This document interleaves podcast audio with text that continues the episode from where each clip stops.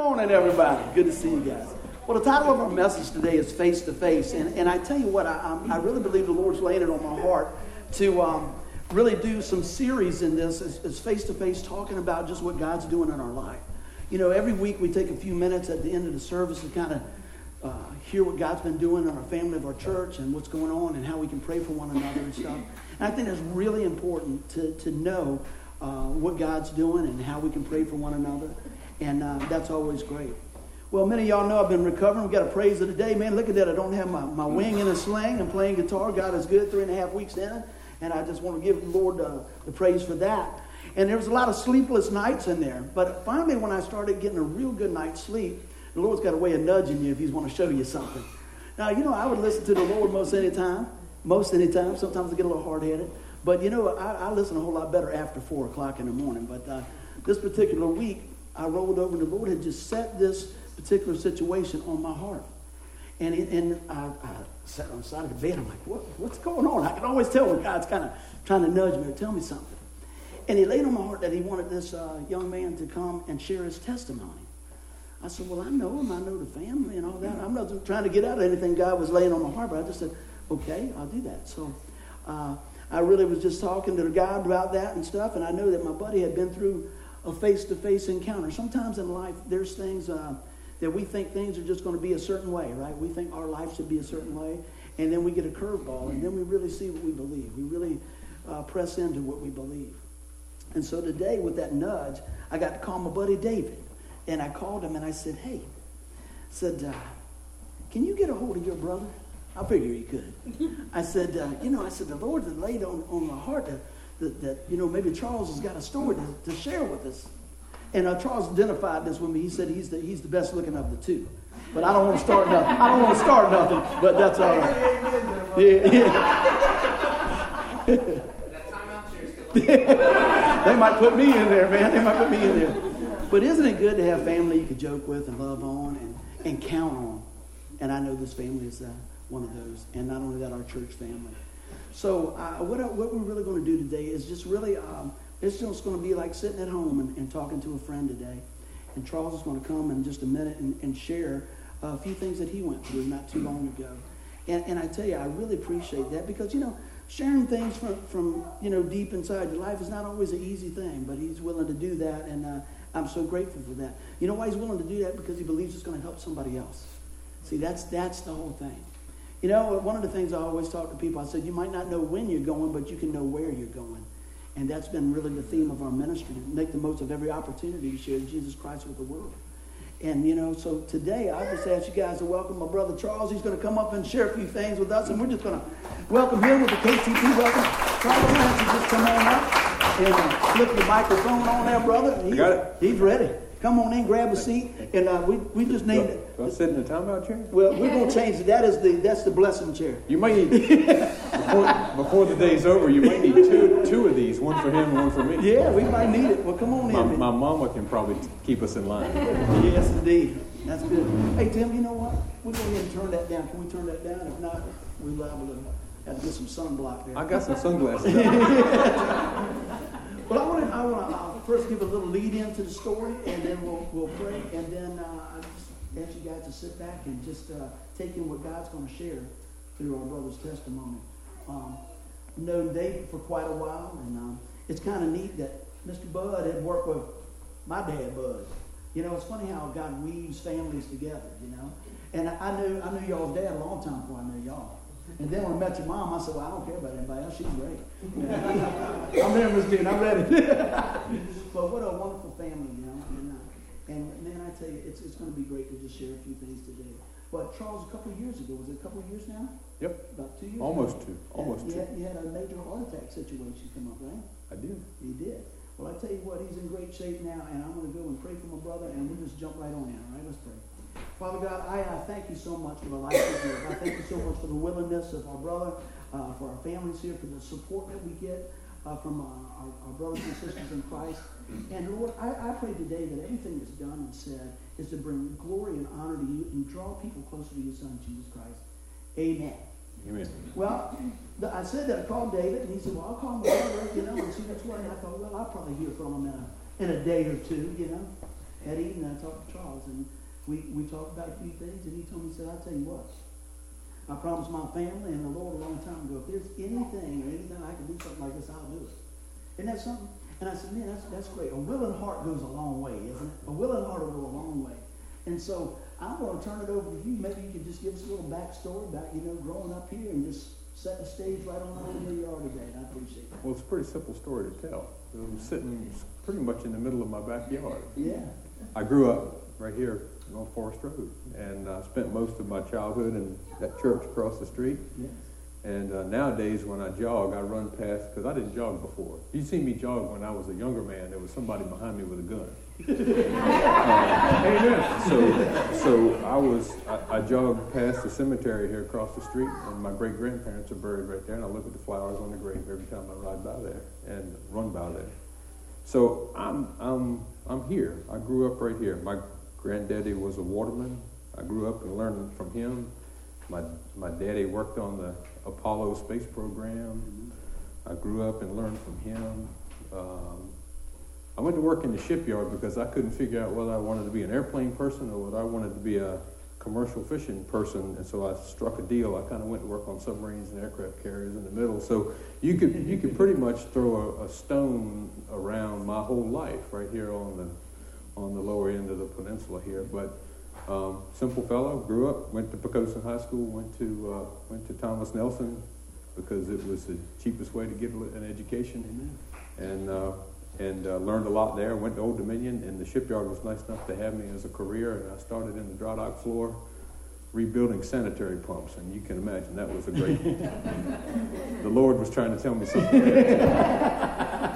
And uh, so, and I worked my way up from there, and uh, and today I'm the chief engineer at Newport News Ship. Amen. And um, but but through all of that, I learned a lot of lessons about avoiding ignorance, arrogance, and complacency.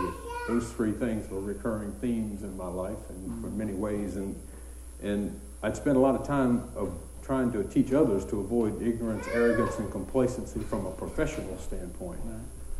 Because the business that we're in and the things that we do, uh, people's lives depend on the work that we do. You know, when you're in North Atlantic in the middle of the wintertime at test depth on a nuclear submarine, if the guy who designed that ship was ignorant, arrogant, or complacent, Mother Nature's going to tell you why, and the Lord will tap on your shoulder there too. Absolutely. So I thought I was doing all the right things. I Thought I was doing all the right things. I had a wonderful family, married the childhood sweetheart of my life. Uh, couldn't have asked for anything more. But in my own personal life, I had become all three of the things I had tried to teach other people not to be. I'd become ignorant of, uh, of God's grace in many ways. I'd become a little bit arrogant about who I was and what I was doing. And I'd become a, a fair amount complacent, not just, not just mentally and spiritually, but physically too.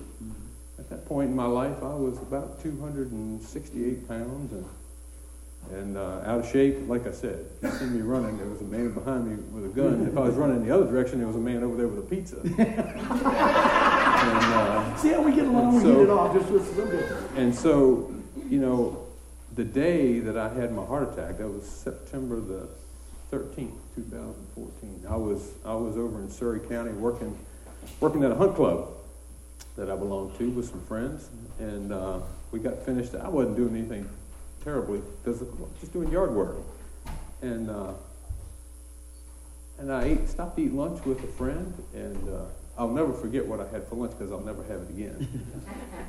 I had two hot dogs, a bag of chips, and even though I'm in a house of worship, I had a Corona with a twist of lime.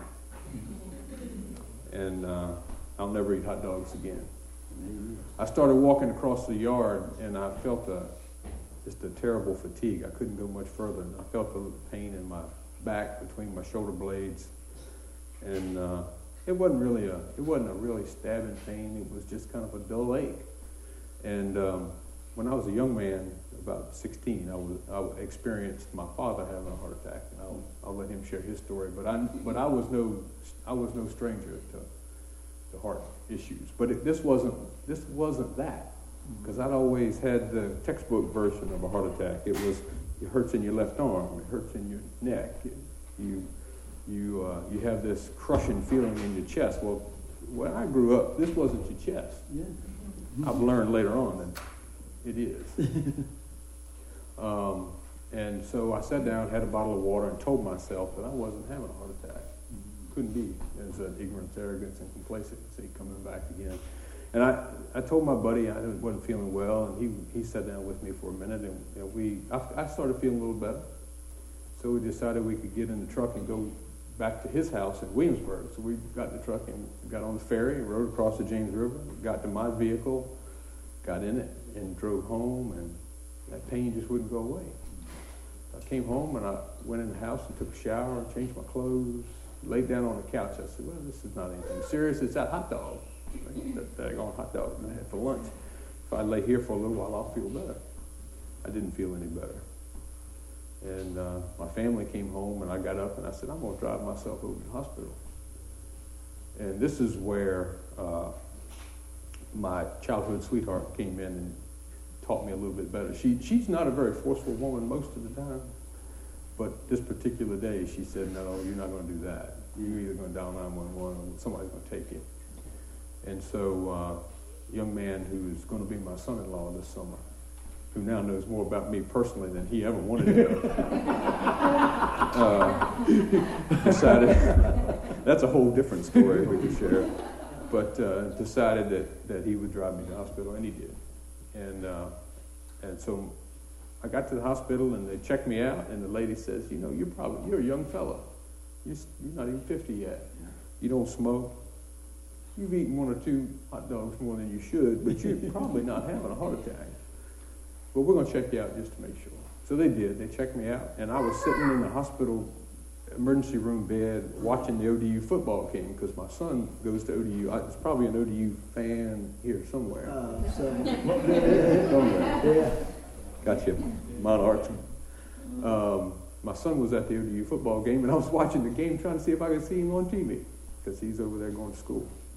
And I thought everything was going to be okay until the doctor walked in. He said, "You know what, Mr. Southall, you you are having a heart attack. Wow. You're having one right now." And the minute he told me that, I became a passenger. Mm-hmm. I was in. I was sitting in that ignorance, arrogance, and complacency driver's seat until the minute that man walked in, looked me in the eye, and said, "You know what? You're not okay. Mm. You thought you were okay. You thought you were all this, that, or the other thing, but you're not. You're not okay." And uh, I remember them calling a code blue or whatever they call it. I code something or other, I code yellow, green, orange. I don't know. It wasn't good, was it? I was riding at that point. No, sir, it wasn't good. And so I, that young man who now knows more about me than he should, I got him over to my bedside and I said, "Get my family here," mm-hmm. and he did. And my wife and daughter came from home, and my son, they sent word to get him home, and he got there as fast as he could. And as in his words, and you don't, if you know my son, he's a big, big old boy. He's a lot like his granddaddy. He's about 6'4", 250. He said, I got there, Dad, just in time to see him wheel your big old white self up the hall. and uh, we've had a lot of talk about that since, but again, that's a whole different story. But the part of that that, that weighs on my heart more than anything else, and, and really was the turning point in, in every bit of my story, um, was the conversation that I had to have with my wife, and that hmm, that young lady sitting there to her left. because I had to sit in that moment and tell my daughter the things that I wanted her to remember about me. and uh, I had to make sure that she didn't live her life living in a, looking in the rearview mirror about her dad. And I, I decided in that moment that the federal government can have their HIPAA laws and they can have their Privacy Act and they can have their information management and their social engineering or whatever it is they call it. But if I could help one individual, any individual with my story one day ever, that I was going to stand here and suck it up and I was going to tell that story because uh, I did a lot of things that brought me to that situation, and the good Lord was gracious enough to tap me on the shoulder and say, hey, You need to wake up. And you need to start paying attention to the things you try to teach other people and apply those to your own life. And, um, and I got to thinking about a, a, a few things that really, that really had brought me to be the person that I had become at that point. The first thing was a Bible that was given to me before I really knew anything about Bibles. This Bible was, was the, belonged to my great great grandmother. She, she, was, she lived her life on Ridge Road here in Poquoson. And in the front of this Bible, there's a passage, a passage, there's a sentence that says, Please give this Bible to Jean Forrest. That's it. Beautiful woman sitting right there. And she said, It says, Tell her to keep it for Charles Thomas, T O M A S T. Well, that's not how you spell my name, but I know who she meant. Mm-hmm. She meant to give this Bible to me, and I never knew this lady. No, She, but she knew me. And a little bit of my family history is here, and I occasionally refer to this Bible. I say occasionally, not occasionally enough. But I've always had it. And, and whether I was in high school facing a difficult time, or whether I was in college facing a difficult time, or whether I was in an airplane with my dad. As he taught me to fly, and we were sliding over the cloud tops, seeing the Lord from above, or whether I was at sea on a fishing boat, watching the Gulf Stream move forth forward into the Labrador Current off of Hatteras, Mm. and big bluefin tuna sliding down the waves, or whether I was looking through the periscope of a nuclear submarine at sea, or standing on the flight deck of an aircraft carrier at sea. This Bible's always been there. And it's always reminded me, and it reminded me that day to pay attention because of the wonderful things that the Lord has given me over the years as a matter of grace that I just simply did not appreciate. And so, you know, for me, uh, Ca- Caitlin and I have talked a lot about this since. And we're turning lemons into lemonade every single day. Yeah. And every day is extra credit for me.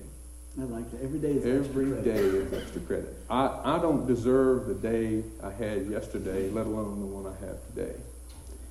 And and because a kind old woman on Ridge Road thought about me, and a friend of the family called me said, "Hey, I was thinking about you."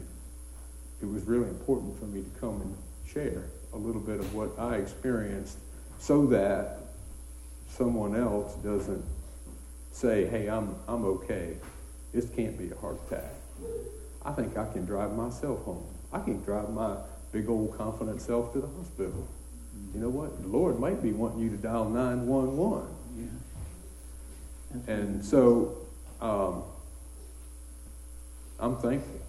I'm thankful every day, whether I'm running and this this uh, amazing pastor rides by me and blows his ooga horn from his old truck I'm like, go, and go. scares the ever loving but Jesus out of me. Or, or whether I'm dr- jogging past Mr. Holloway's house, admiring his yard and wishing mine could look like that. That's you, um, Grandma.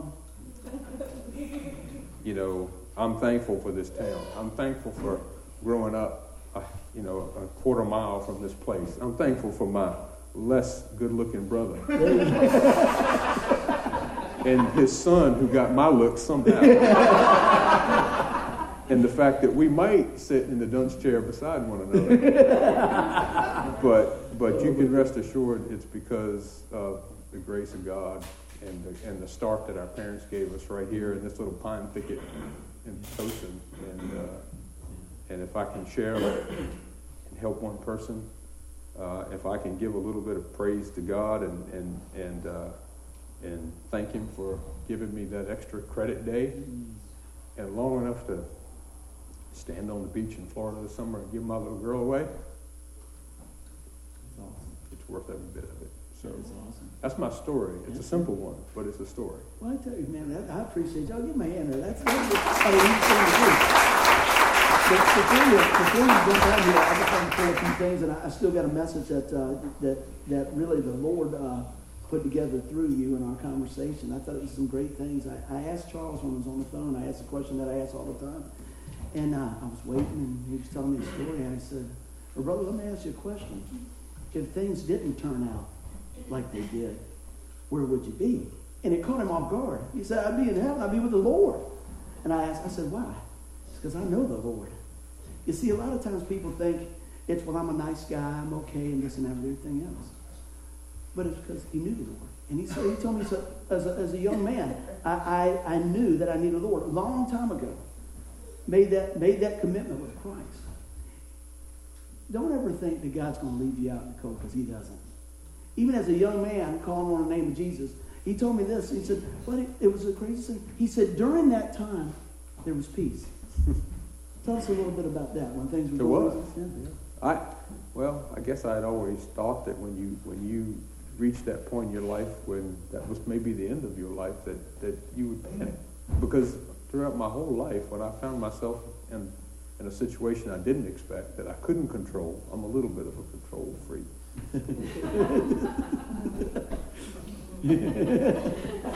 We'll pray for him too. It it always it always caused stress, stressful. So I, I nat, nat I don't know how natural it is. I assume that when you reach that point in your physical life that, that you be panicky a little bit. But I wasn't panicky. The only thing I was worried about was getting the word to my family to, to wait three days, throw dirt in my face, and move on. Mm. And why? Mm-hmm. But but I didn't. But when the when I was faced with that situation where I didn't know that I was gonna, I didn't know I was gonna come downstairs after they took me upstairs to work on my heart. I realized that you know what, you really are a passenger. And I calm and I calmed down. And I wasn't I wasn't afraid. I wasn't worried. I wasn't scared. I had said my piece to my family. I knew that I had I had told them the way I felt about them. I knew what they felt about me. I knew what the Lord felt about me. I knew that it was in the the, the the power of God through the doctors that were taking care of me, and I just I just reached some I don't know I can't explain it. I reached some sense of peace to the point where I was joking with the surgeon as he was putting stents in my heart, and I was watching it on the screen.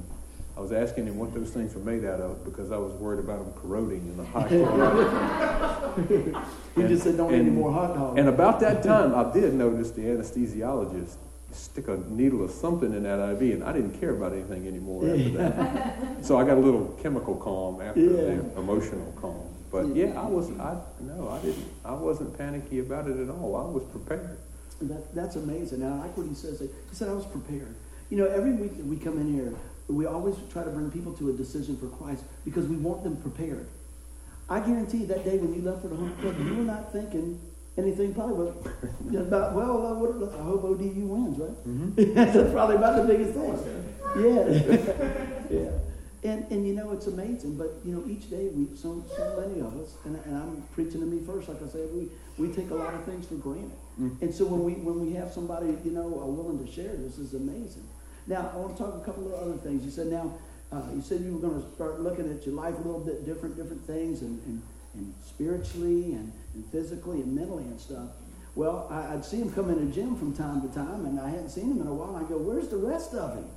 Where's the rest of him? Man, this guy's really getting with the program. You know, it's doing good." Tell us a little bit about. Um, I think it was a year later. You, you were able to do a few things and sent, sent a little present back to the, the people that helped you out there.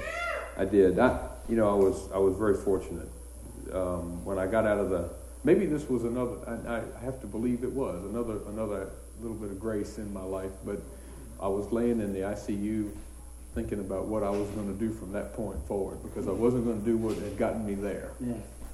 And uh, and a, and a little later on, these two ladies came from from the Sentara Cardiac Rehab Program, and I kind of looked at them at first when they came through the door a little bit like door-to-door salespeople. Yeah. A little skepticism when they walked through the door. And this lady walked in, and she and she she walked up to my bedside, and she said, "You you're going to be in our program." Not do you want to be, would you like to be? Let me tell you about. She said, You're going to be in my program. I said, Is that right? She said, Yeah. You've got a ways to go for recovery, and if you don't want to be here again, you're going to be. With, you need to spend some time with me. Hmm. I said, Yes, ma'am. Where do I sign? Because I don't want to be here again. and so I did. I signed up for this program, and I became great friends with two or three of the, the, the folks who ran the cardiac rehab program, and they would watch me on a they would wire me up and watch me on exercise machines every day. And I told them when I went in there, I said, look, I'm, I'm going to be different when I come out of here than I was when I came in. And aside from one little emotional struggle I had with a rowing machine, I'll never get on the rowing machine. Um, I did. I started losing some weight, and uh, and I told them, I said, this was in this was in about September of 2014. I said, by the time I'm catching red drum on the Eastern Shore next spring, I'm going to be 185 pounds, and I'm going to run a 5K. The reason I said I was going to run a 5K is because my little girl promised to run it with me. Amen. And she did. You had She's the been doing it. motivation, didn't you? Yes, you did. And we, and we, and I talked to them about that, and they said, sure, you can do that if you work at it. And so a year, that spring, I was, I, I met my weight goal, and then not long after that, I ran a 10K over Virginia Beach. And, Man, uh, isn't that a praise? Isn't that something? And, and I- nobody was chasing you in this time. Nobody was chasing me, and there wasn't anybody at the finish line with a pizza. That's a praise. I think there was somebody with a pizza, but I didn't. I didn't, I, I didn't go. There. you can do it. And so uh, when I got done with that race, I took the little the little bib that they give you with a number on it. I flipped it over and I wrote a note to him, and I said, "I really, Caitlin's going to make fun of me for saying note because that's old fashioned." but uh, but I wrote a, a little a few words to them, thanking them, and I sent them that in the mail, and along with my my my, uh, my bib, and said, "Look, I really appreciate the fact that you've made a difference in my life," and they have, and uh, and so yeah, yeah, it was a special thing. Nowadays, I run about 20, 25 miles a week. Uh, 20 or 20. Doesn't that, I want y'all to hear this. Went from hot dogs and, and hanging out down to 180. That's like one of my legs. and, and did a 5K and a 10K. And I don't even know what to say, man. That guy's good, isn't he is. He's, he, he's blessing my knees because they need it right now. But? I got a good man. do you? Yeah. No, I, I, I might need, I might need that. I'm not sure how long I can keep Yeah. this up. But But, but you know, isn't that amazing? But, but you had to make some hard choices, didn't you, about following what they laid out and everything else. Mm-hmm. And, uh, you know, I, I tell you, you know, a lot of times we just think everything's on autopilot. I think, you know, yeah, I'll do that, and then we can kind of fall back out of there. But it's good to see, you know, that, that as God opens the door, you stick your foot in it, man. You just keep on going with that. Um, and, and, you know, with, with that, I don't know, maybe, maybe somebody's sitting here today and maybe they don't have a, a heart problem. Maybe it's something totally different. But God can move in that just like he did in this. And I'm sure there were some days you wish like, I wish that just didn't happen. But look at the things now. Let me ask you that. How do you view things, how do you view where you were to where you are now with the heart attack? Was, was, could you, could you say kind of in a weird way it was a good thing the way the Lord worked it out or what? it was a blessing. It was an absolute blessing. Before every every day is another day. Right? Every day is extra credit. Wow. Every day was another day, and today every day is extra credit. Man. I don't see another sunrise that I don't appreciate. You know, and, uh, and so here in about a, here in about a week, my son and I will we'll spend a week together. We do every spring, and uh, I don't know how many more we're going to get to spend together because he's growing up and he's going to go his own way.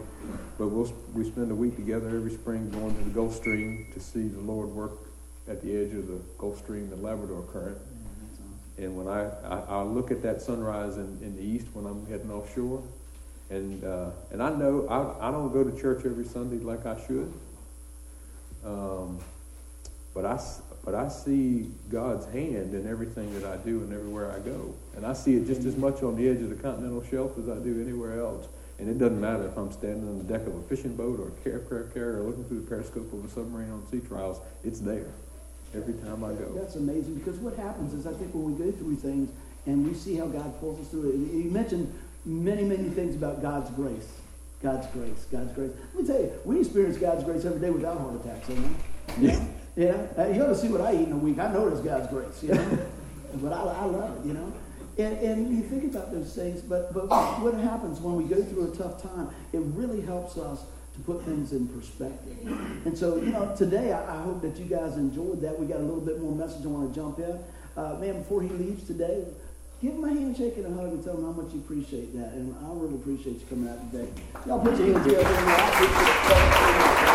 That's good. Thank you. Hey, that's, what a testimony. What a testimony in the Lord. That's awesome. I want to share a few things that I learned from Charles and, and what the Lord had for us. And I'm going to give me a drink of water and we'll jump on in. Everybody doing good so far? Yeah. Did you turn me off, bud? Yeah. All right. We'll make it work. It's all right. Mm.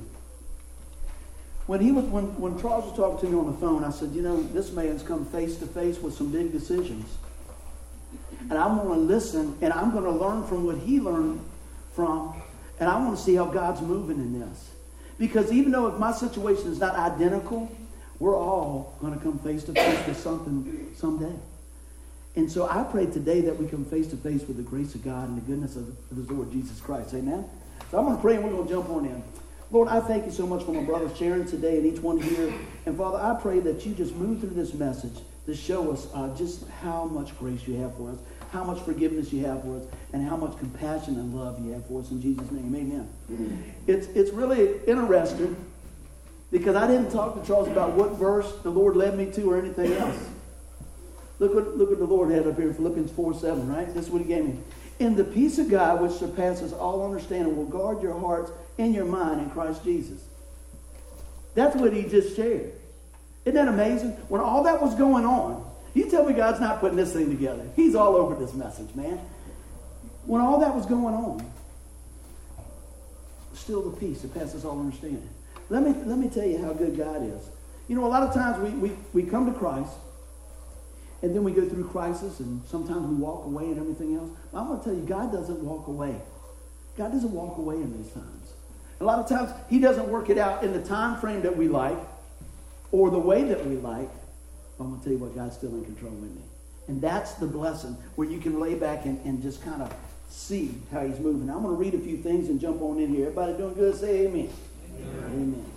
Well, I want to kind of set the stage for the message here, reading a little bit about from Philippians. And it says, stand firm in the Lord. Man, we need to stand firm. When we do everything else, you don't know what else to do. Stand firm on the promises of God. Amen. You get that good footing. And it says, starting in verse 6, it says, Be anxious for nothing, but in everything, by prayer and petition, with thanksgiving, present your requests to God, and the peace of God, which surpasses all understanding, will guard your hearts and your minds in Christ Jesus. And finally, brothers, whatever is true, whatever is honorable, whatever is right, whatever is pure, whatever is lovely, whatever is admirable, if anything is excellent or praiseworthy, think on these things. And I thought about what Charles said. And I think about what many of us do every day. Man, we got to get to work. We got to make a living. We got to do this. We got to get, get, where's my 401k? I got to make sure this is going on here. I got to be here. I got to get this and everything else. But when everything kind of got down to where the rubber meets the road, he didn't ask, he didn't ask for your checkbook. Didn't ask what was the score at ODU game. Didn't ask, hey, how much how much vacation I got at the shipyard I might have to take. He wanted his family. Let me tell you why. I know in a, in a room this size, everybody's family is not perfect. I got a mirror at my house. I'm going to tell you what. God's family is perfect. And guess what? He's even got you room for you in there. Because we are made right by what Christ has done for us. He says, while we were yet sinners, Christ died for us. So you can't clean up enough, be smart enough, be pretty enough, all those things. It's about the grace of God. But I tell you, sometimes I think we need to evaluate, maybe more than sometimes, maybe on a regular basis, we need to evaluate what's really important. You know, the guys at work I work with, they said, man, how's your 401k doing? I said, I don't even look at the thing. You know? And I think that's great that we have those things, and I think we need wisdom, and I think we need to put back for, for things. I'm not saying that. And they said, well, what are you investing in? I said, I'm investing in things that bring eternal dividends. What do you mean? I said, Jesus. What are you talking about? In any chance I have to share about Christ and His grace and His love and His amazing forgiveness and compassion for us, I'm going to do it. And I'm going to tell you what, because you don't have to go through some of these things just to share in some of the great things. And I, I want to tell you today that, you know, it's all about renewing our mind. The Bible says in Romans 12, 2, be not conformed to this world, but be transformed by the renewing of your mind. By the word. Isn't it amazing the legacy and the impact that we have on our family and friends? His great, great, two great grandmother. Now she might have saw him as a baby, or maybe she didn't. She knew he was coming. I, I know the time frame was real early, right around then. He never, he never knew her. But she had the foresight to say, you know what? My baby's going to know the Lord. I'm going to give him something that never changes. Even though I'm gone, that word will never change. Isn't that amazing? See, what are we leaving behind for our family? You know? Just as at that age now, you know, it, it, it's not real cool to hug your dad. I still hug him anyway. I don't care. and all the time I tell him, I, I, love you. He said, you tell me you love me all the time. I said, and it ain't changed. Thomas, I tell him all the time too. But you know what? He's Now that he's married off and, and has to share his life, everything, you know what? He even hugs me a little bit more now. And then some, He softened up. Alexa, you done good. You know? it, it is, you know?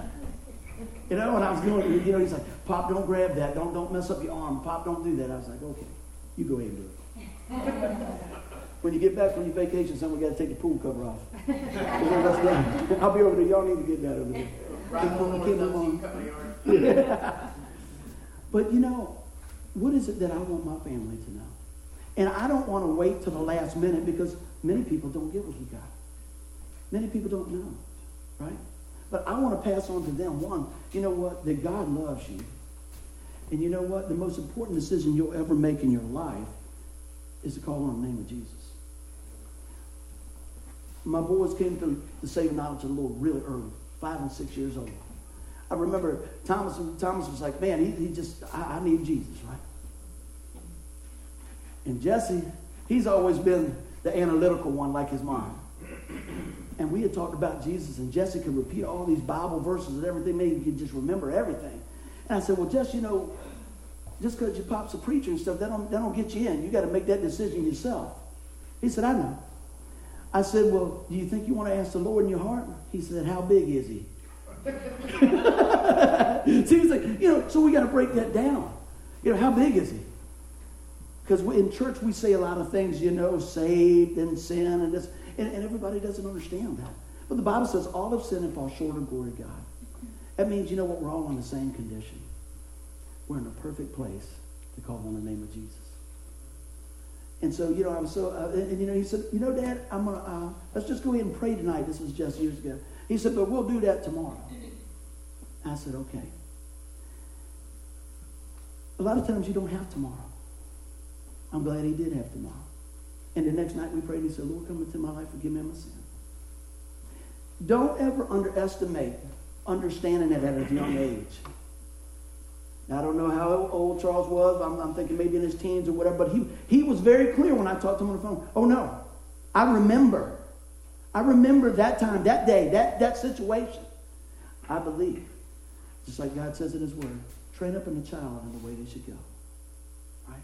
As the older they won't depart from it. Train up a child. How are we doing training our children up? How are we doing that? You know? And I tell you, think about his great great grandmother setting the stage, moving the word out, giving the foundation. You know, you can you can do a lot of stuff for your children and grandchildren. You can, you know, probably give them stocks and bonds and this, that, and everything else. And I'm sure that's a great start. But there is nothing that you can encourage them with better than the Word of God. Amen. Let's keep on going. So we looked through here and I said, man, Lord, we just need to keep our mind on that. I know that when we're going through things, we got to keep our mind engaged on these things right? Whatever is, is excellent and praiseworthy. Are we thanking the Lord? Well, I'm going to go right from what you shared with me. Arrogance. Ignorance, excuse me. And I thought about a few things, and, and I, this is what the Lord was showing me. I said, arrogance doesn't mean, doesn't have to mean we aren't wise. It's more about us not applying what we know. I knew as soon as I talked to Charles that, that his IQ beat mine out. He didn't even put a period on the end of his sentence, and my mine run together, right? But see, it wasn't, it wasn't about ignorance. When we think some people, people are ignorant, oh, they just don't know. The problem is we do know and we don't act on it. That's what I'm saying. Not just him, me, you. Look at the things that, that God has shown us in our life and we take for granted. And I, had a few other things, and I'm going to run through here. I'm going to watch the time. What has God shown you today that you need to apply? Maybe it's something from that testimony. Maybe it's something from the words that we read. Maybe it's something that you're thinking about, man, how would I have responded if that was me? You know? Where would I go if I didn't make it through here? What's up? What's going on with that? What do I want to leave as a, a memory for my family? See, I don't want to start on my deathbed doing that. I want to invest in them guys now, all the time. When Thomas started playing music, two years old, I got him on the drum set. Hey, you want to play the drums? Well, yeah, you want the Cheeto? Play the drums. go, let's go, go, let's keep going. You know? And I tell him, I said, be all you can be, man. Play everything you can play. Play the guitar, play this, play it, whatever. Try to put that in, in his life, things like that. Because those are the things I knew about, right? See, the difference on the, on the starting out, when, when Jesse was born, Thomas, Thomas was coming up under a, a guy that was not saved. And then I got saved. And Jesse's always known his dad as a preacher or, or being saved and things like that. So it's just, that's what, that's what my dad does.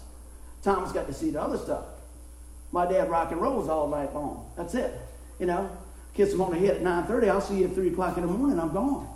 This is what I do. This is, this is, this is what I do. You know, we're going out and doing these things, all this stuff. But even at that point, I wanted him to know how much I cared about him.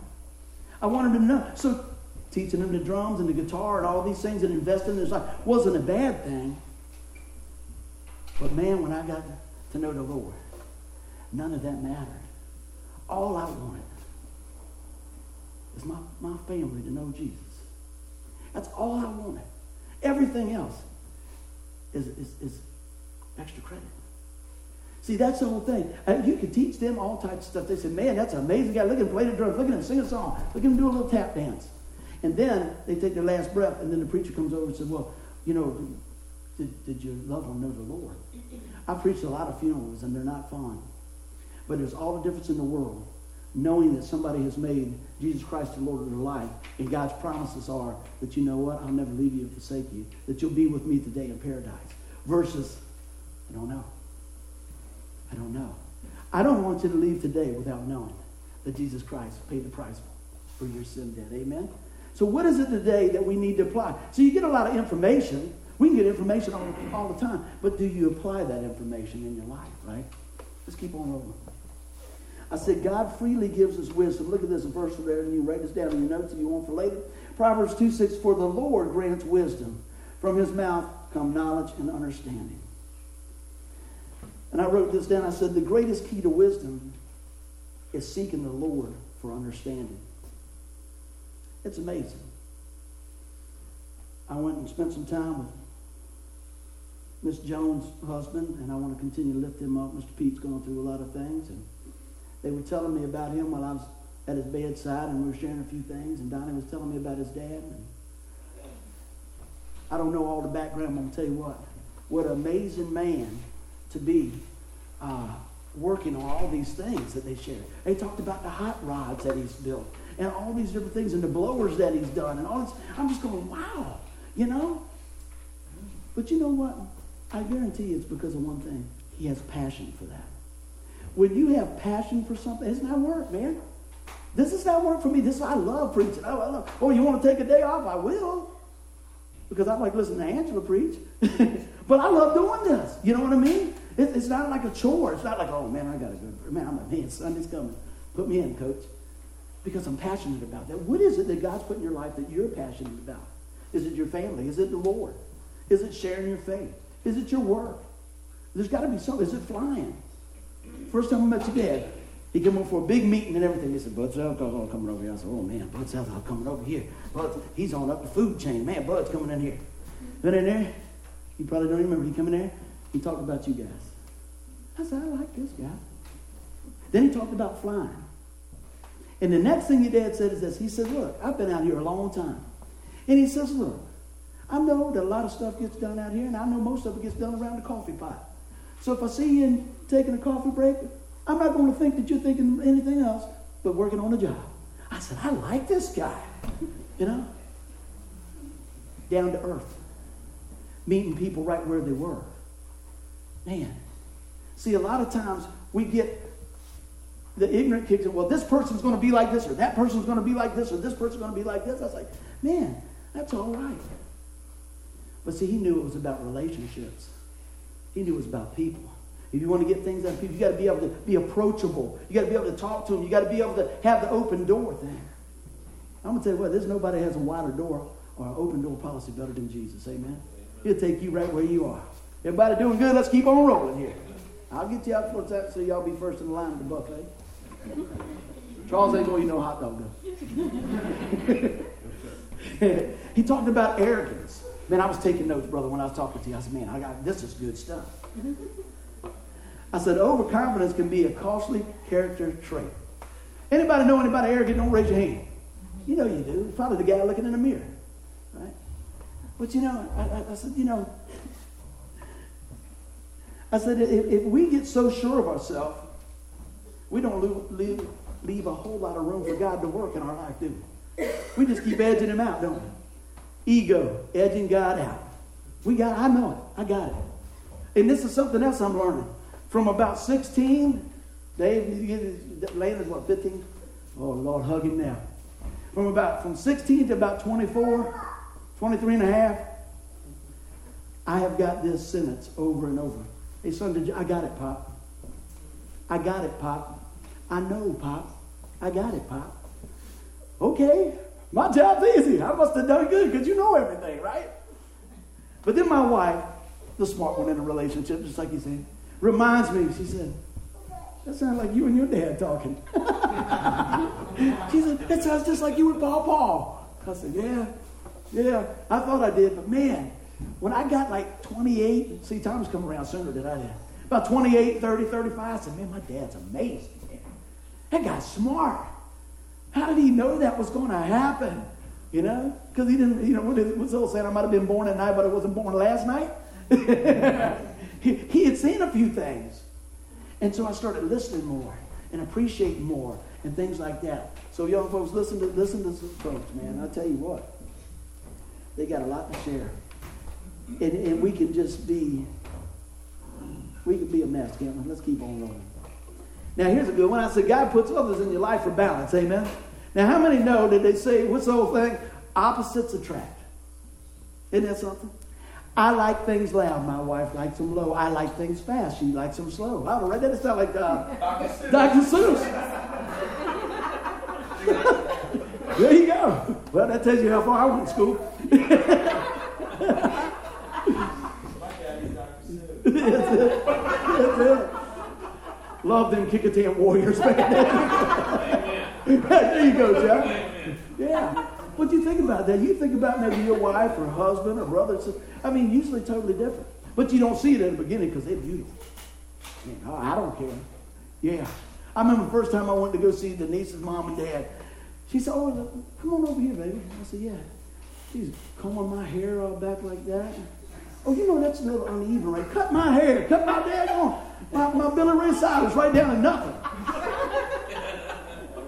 You told me to. Oh, yeah.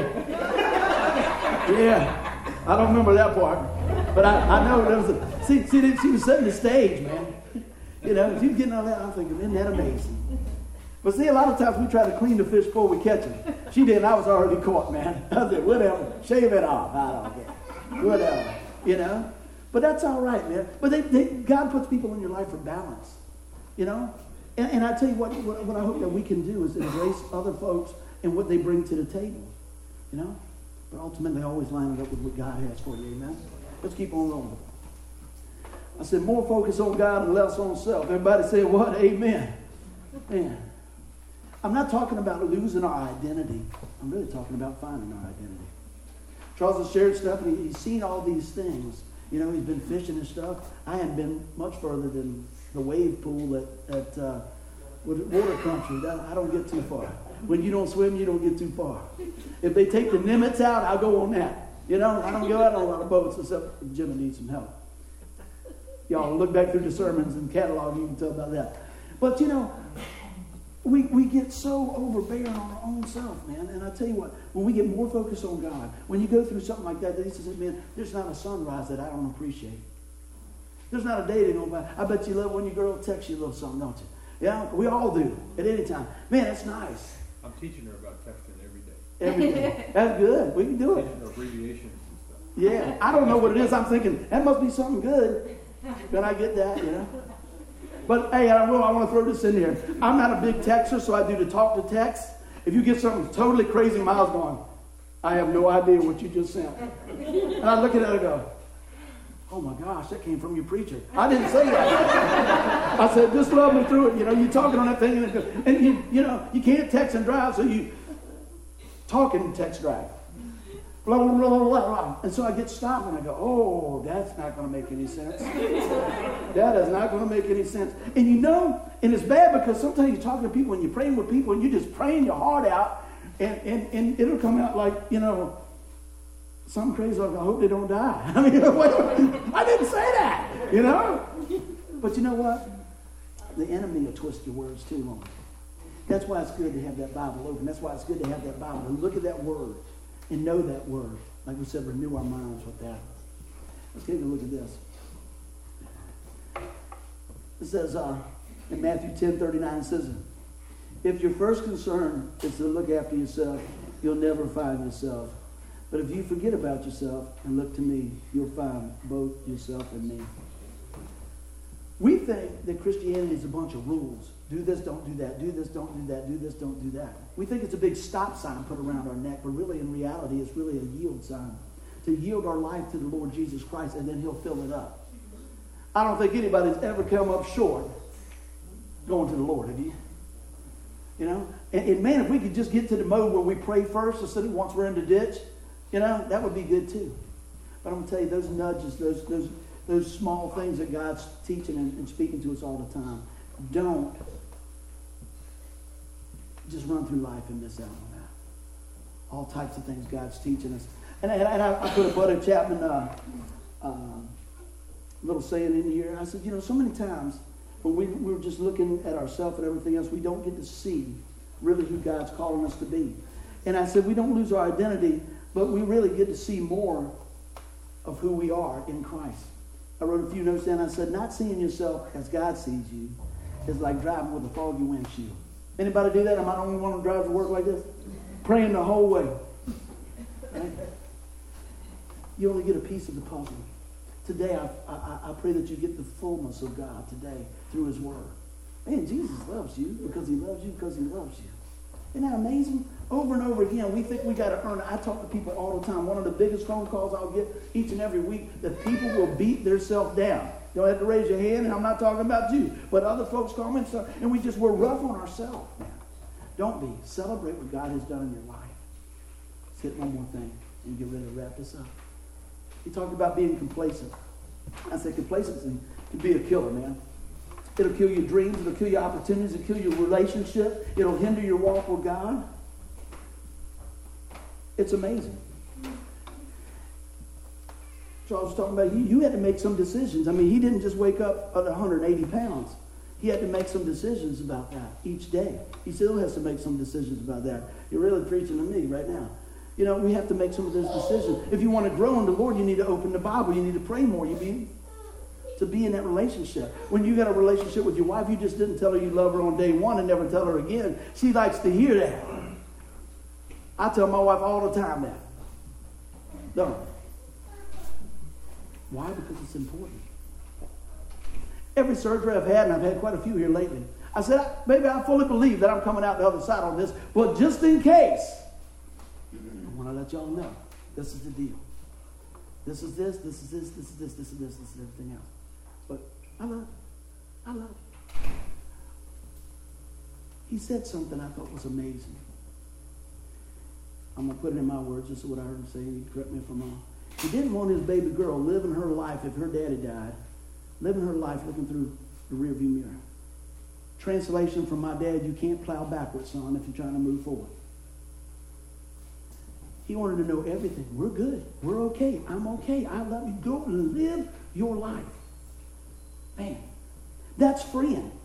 When we give our life to Christ, he says, go and live your life. Live it for me. Right? Let me work through you in a mighty way so that other people will know who you are and what you've done. Talking to Christ, what he's done. Said, don't let life drift by. We can do that. You know, he talked about that a little bit before. He said, well, you know, another day was just another day. Right? What's the say? You know, you see people, hey, what's going on today? Oh, same old thing, same old thing. Man, I want to take away from the day. You know, I want some gas mileage out of the day for Jesus. Amen. I, I mean, I, I want to do something amazing today. Because if today was my last day and that was it, they said, what was he doing? He was laughing. He was writing a new song. He was having fun. He was probably driving his wife crazy, right? Y'all supposed to say, no, not him, right? Yeah, yeah. Don't count on the home team, can you? yeah, that's it.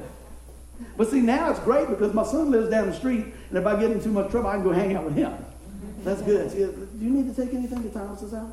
Do you, need, do you need to get a tool from over there? I'm really thankful to have my family so close by. But even more than that, in their physical location, I'm so grateful to know that their spiritual location is intact. Not because they're my kids, not because they're amazing or this or that, it's because they come to the saving knowledge of Jesus Christ. That's why. That's it. That's the whole story. So I look at this and I said, you know what? How can I impact the lives around me, right? Around me for the, the kingdom of God. Let me ask you this. This week, if you just reel back, what have you done in your life that would draw somebody closer to Christ?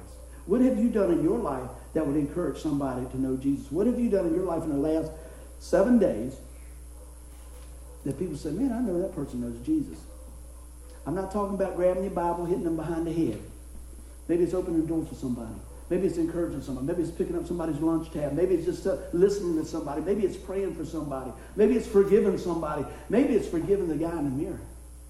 Man, that guy's rough, isn't he? Think about those things. There's something that we can do each day. So I want to hit you with this question. Did your day matter? We're only halfway through. At the end of the day, each day, this is something I did since I was ever when I was a little kid. When I go to sleep and I'm praying, I think about this. Maybe it's just me. What did I do with my day? What did I do with those grains of sand that went through that, that hourglass? Did I do anything to help somebody? Did I do any, do my, does my family know how much I love them? Was I available for the Lord today? I, I kind of listen, look at that stuff and go back. I'm to be honest with you. There's been times I get back out of bed and go, wow, I just lived my life for me today. Lord, forgive me. Maybe I'll read a little bit more. Maybe, maybe I'll send somebody a note or something like that. But I'm to tell you, I want each day to matter too, brother. I want each day to matter, not just for me, but for the kingdom of God. Because let me tell you, times are changing. Times are changing. You know, so many times I think we just uh, we take the treasure that God's given us and bury it in the sand, man. Bury it in the sand. And you say, what do you mean by that, man? The Lord's the difference maker. I'm gonna pick up speed here. I said, the Lord makes all the difference. I said, He could take take us from arrogance to the confidence acquired Christ. Amen. He replaces arrogance with humbleness. And he takes complacency and fills it with the compassion and motivation. I'm going to tell you what. I say this often because it's what I don't see too much. Man, this world does not have a lot of compassion. It really doesn't. And I'm going to wrap this up with a story I heard yesterday when I spent some time with my mom. I flipped through the TV and I heard this old guy preaching, and he said, I'm going to leave you with a story. He said there was a man that came in to a barber shop. News was on the widescreen TV of all the things going on in the world. And the man sat there and he read his Bible. And the barber was cutting his hair and didn't say much and kept looking at the man and, and said, you know, man, he doesn't, doesn't have much to say today. He got finished, and, the man, the barber, couldn't contain himself anymore. He said, You mean to tell me you believe that? That word? And the man said, Yes, I do. Wholeheartedly. So then, haven't you watched everything on TV, sir? Yeah, I sure have. Do you see all the hate and discontent and everything in the world? Where's God at? Man with the Bible, I'm waiting, waiting for him to tell me, man, God, the Bible told him this and God, the Bible didn't say a word. Paid the man, walked out the front door. And when he walked out the front door, he almost hit a man with the door with long hair, scraggly beard. Not the prettiest thing you see. And he grabbed that long haired man. He said, Would you come with me for one minute, sir? He said, Yeah. Now let me back up. The man even got to the point and said, I don't even believe there's a God. That's what the barber told him. I don't believe there's God. Man walked out. So that scraggly haired man, beard and everything, he said, Would you come with me? Mm-hmm. He walked him back in. He says, I don't believe you're a barber. Barber said, What are you talking about? I just cut your hair. He said, I don't believe you're a barber. He said, This man right here got long hair and scraggly hair and a beard and everything else. He's right here on your front porch. And he said, Well, he never asked me to take care of that for him. He never asked to come in. He never asked me to do what I do. He pointed to the TV. He says, That's the same with God. They've edged him out about everything. Does that mean that you're not a barber because you didn't go out there? Y'all got the story. That was a good word. What a great thing. He said, you know what? So many times people say, wow, man, with all this evil in the world, where, where's God? I'll tell you where he is. He's on the throne. He's here. We're, we're the church. We're his hands. We're his feet. But you know what? When you get the absence of God, what do you have? Evil. Amen? That's just a little side note. Because you know what? We all can be complacent on how we do.